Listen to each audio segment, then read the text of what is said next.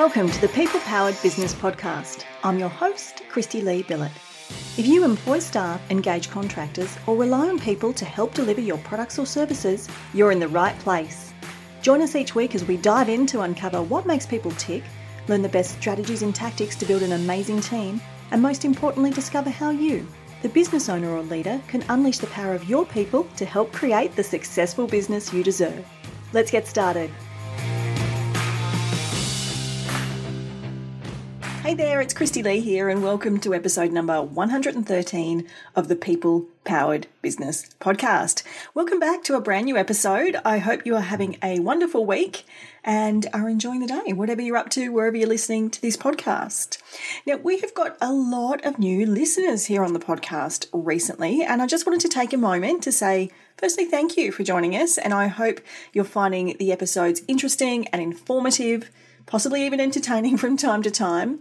And I thought I'd take a moment just to reintroduce myself for our new listeners who um, don't know anything about me, aside from the fact I host this podcast, um, and let you know a little bit about who I am and why I host the People Powered Business Podcast. So, my name's Christy Lee, and I've been working in the space of human resources and recruitment for oh, more than 20 years now, actually. Jesus, it's been a long time.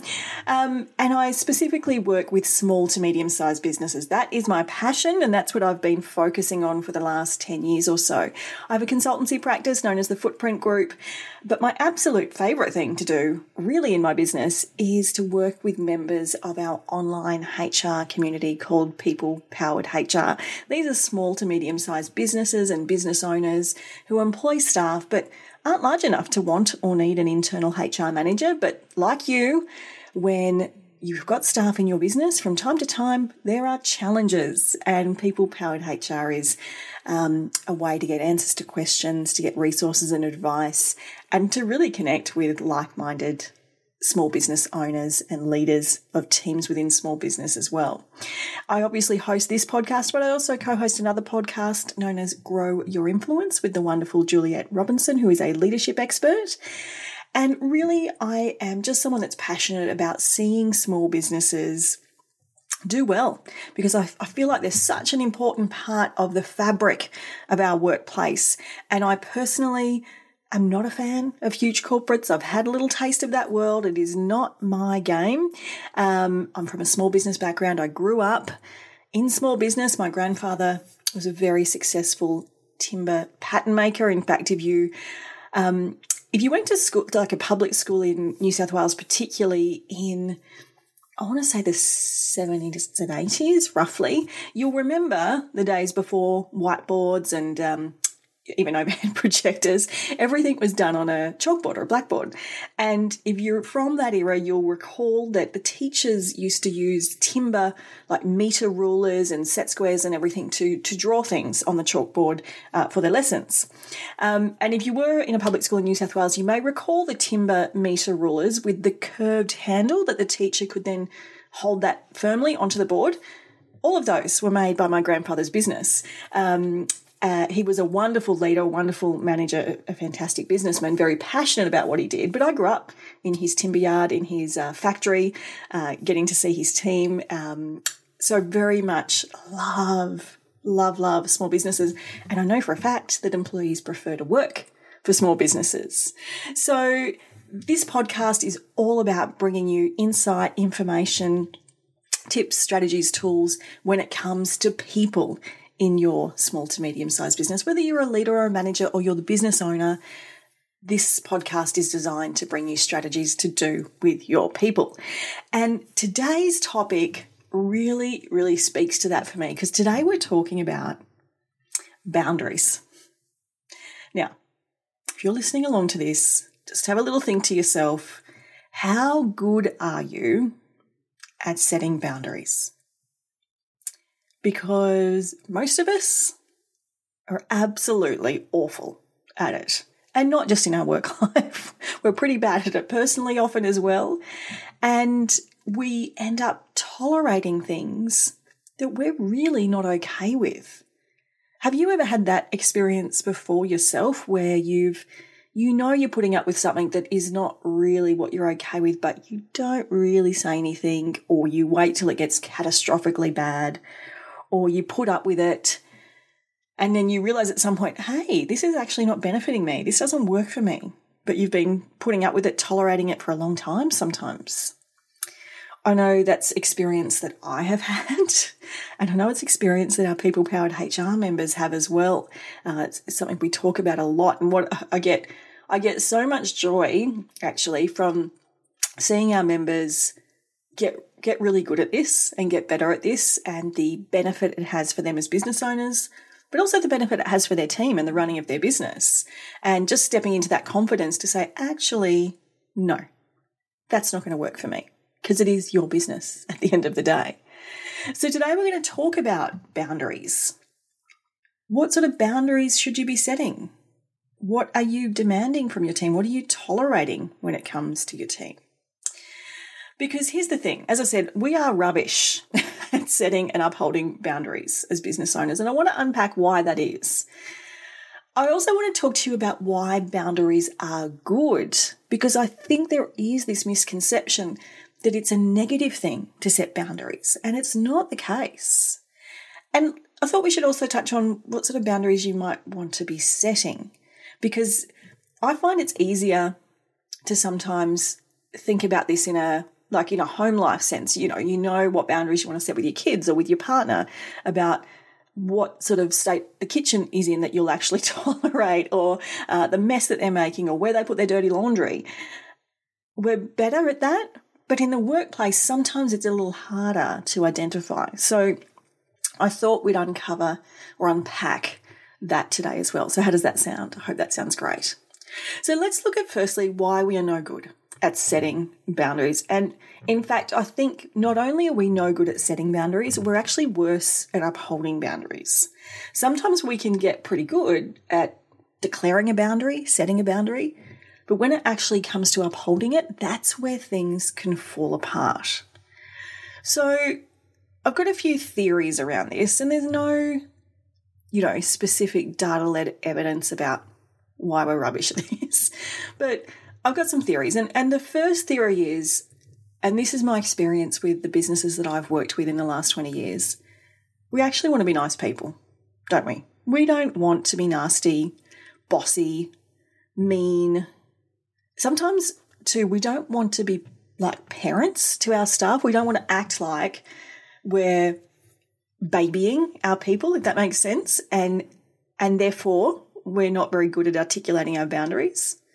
Sometimes too, we have previous managers in our work life that were pretty awful and were pretty bossy. And we don't want to be like them. We don't want to model them. And again, because this whole concept of boundaries comes with this I guess, negative connotation sometimes. We think that what they were doing was boundary driven, and it usually wasn't because boundaries are not a mean thing, but we have this preconception.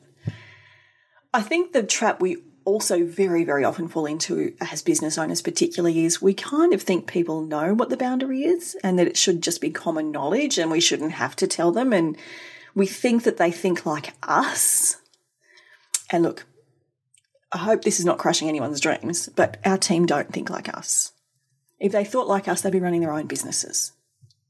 So we've got to get out of our head that just because we think it, that they think it too, because they don't think like us. And that's okay.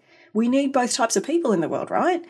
But just because something is very, very clear to us does in no way make it very, very clear to our team unless we've articulated it.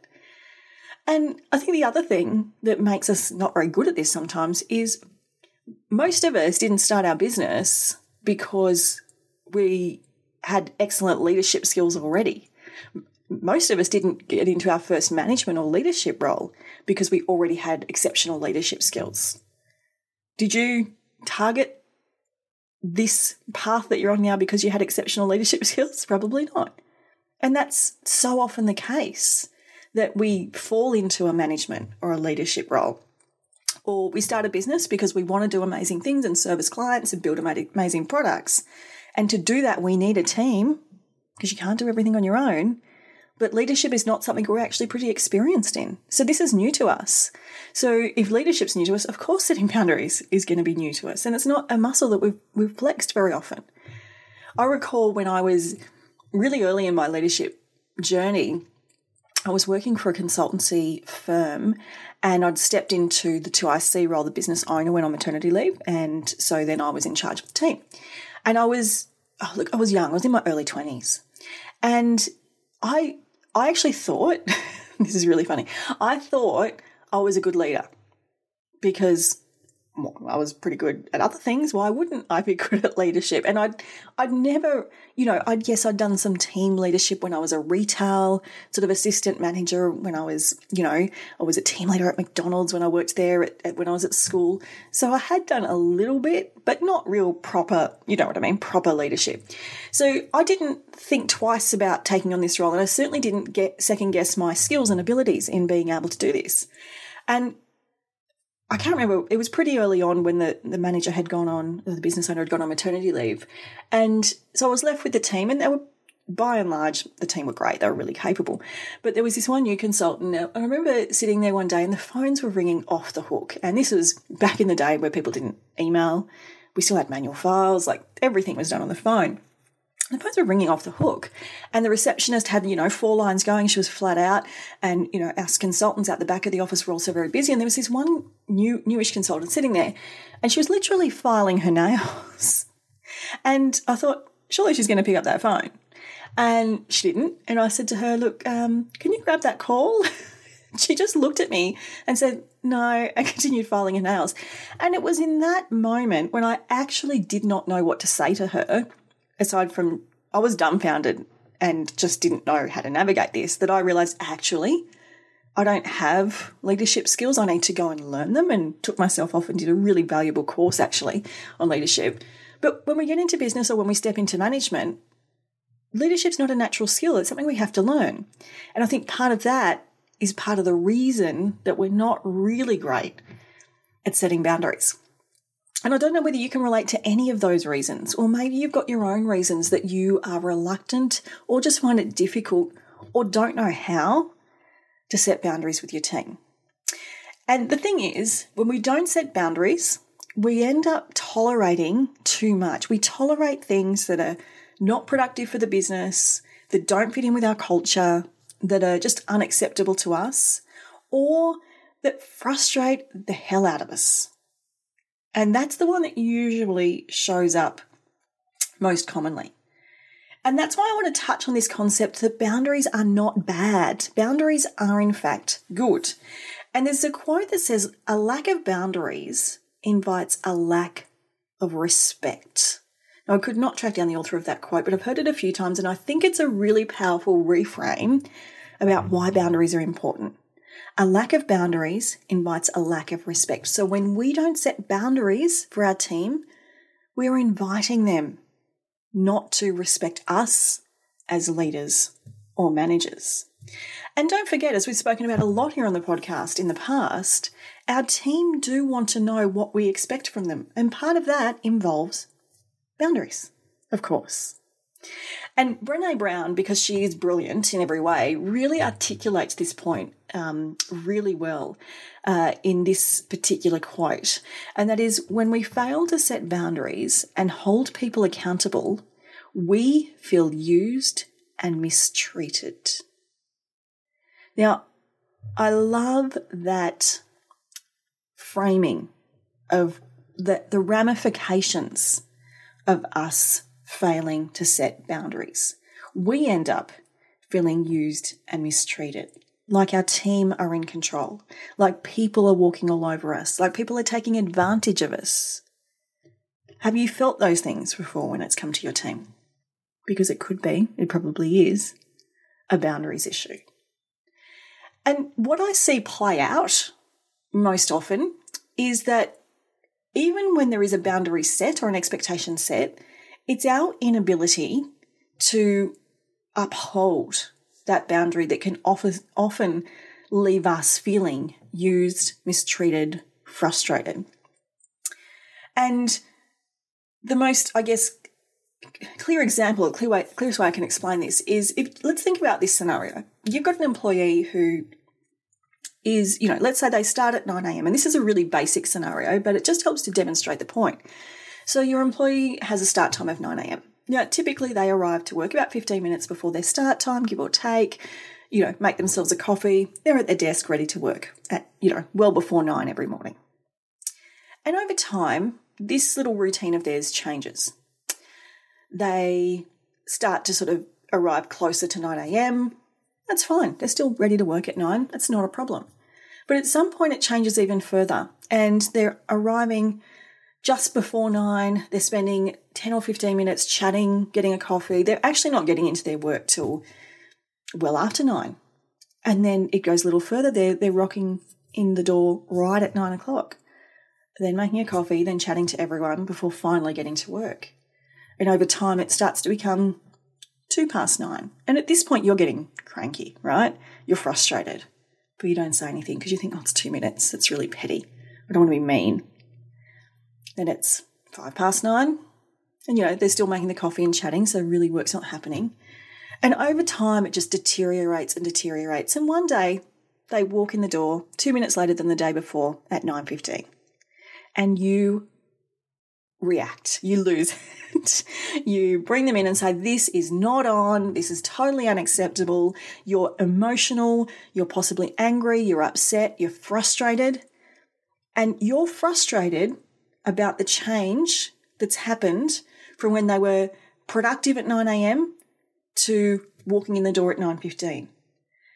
But there's been 30 incremental changes that have happened between those two points. And here's what happens. You feel misled. You feel mistreated. You feel like they're taking advantage and you react to the quantum of all those changes. But what does your employee see in that scenario?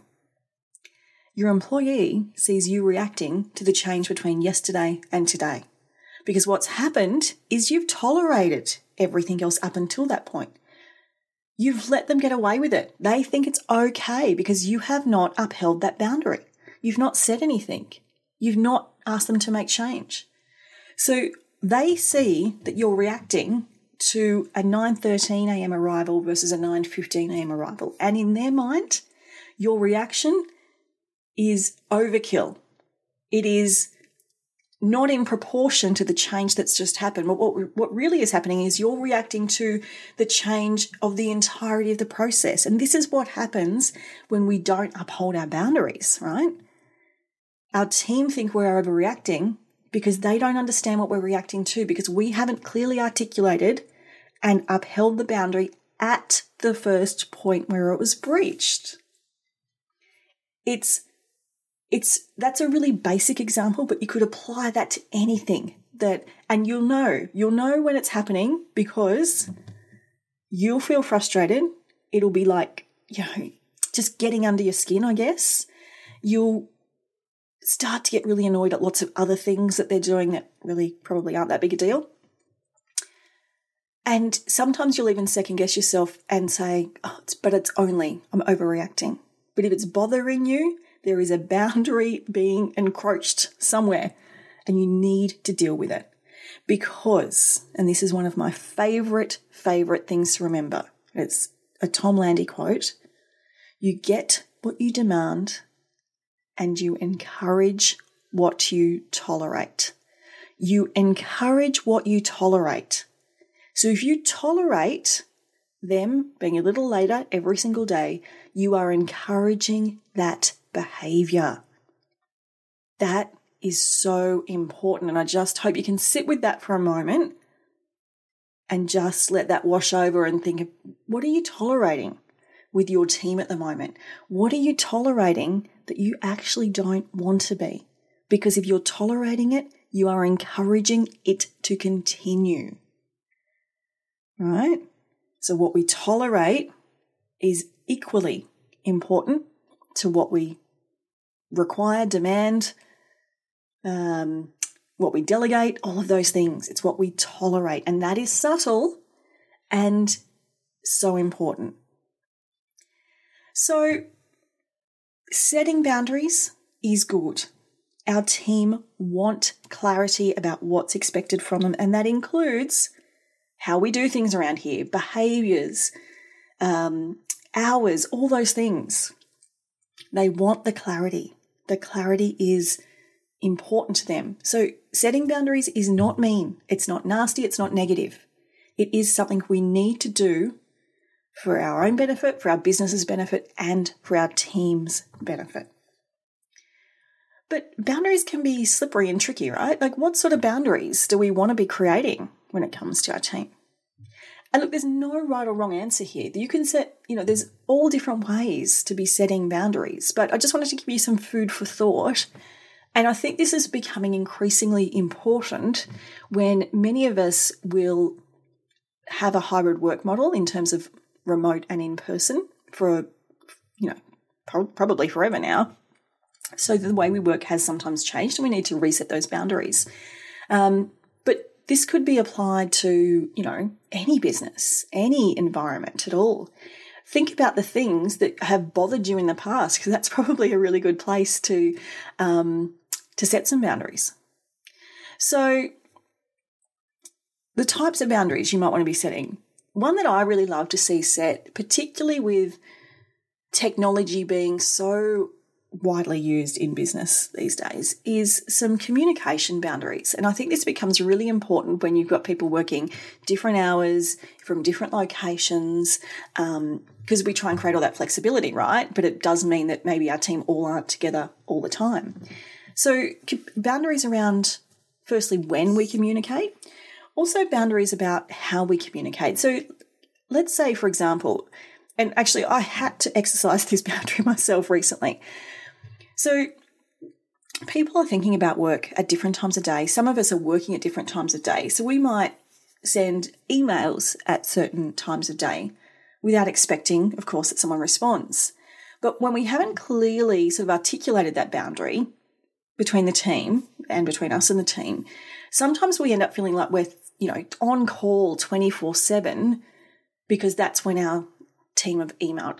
I'm a classic example of this. I quite often because I'm an early riser, I will sometimes do a couple of hours of work before then taking a break and going for a run or a walk or whatever, which means I'm often emailing people at, you know, five or six in the morning.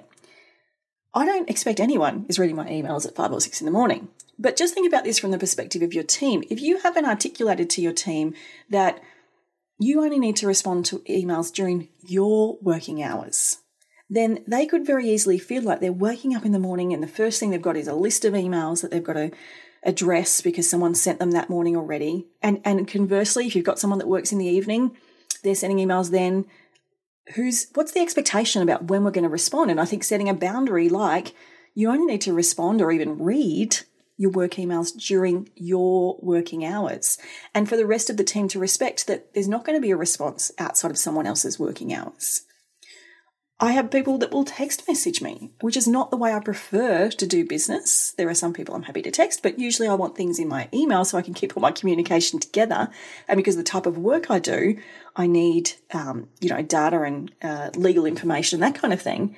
So I will quite often have to remind and say, can you send that to me on email? Or actually just not respond outside of business hours. You know, if I get a text at 7.30 at night, will I be, I have to set boundaries to say, well, I'll have a look at that at 8.30 in the morning or what, 6 or whatever I'm working.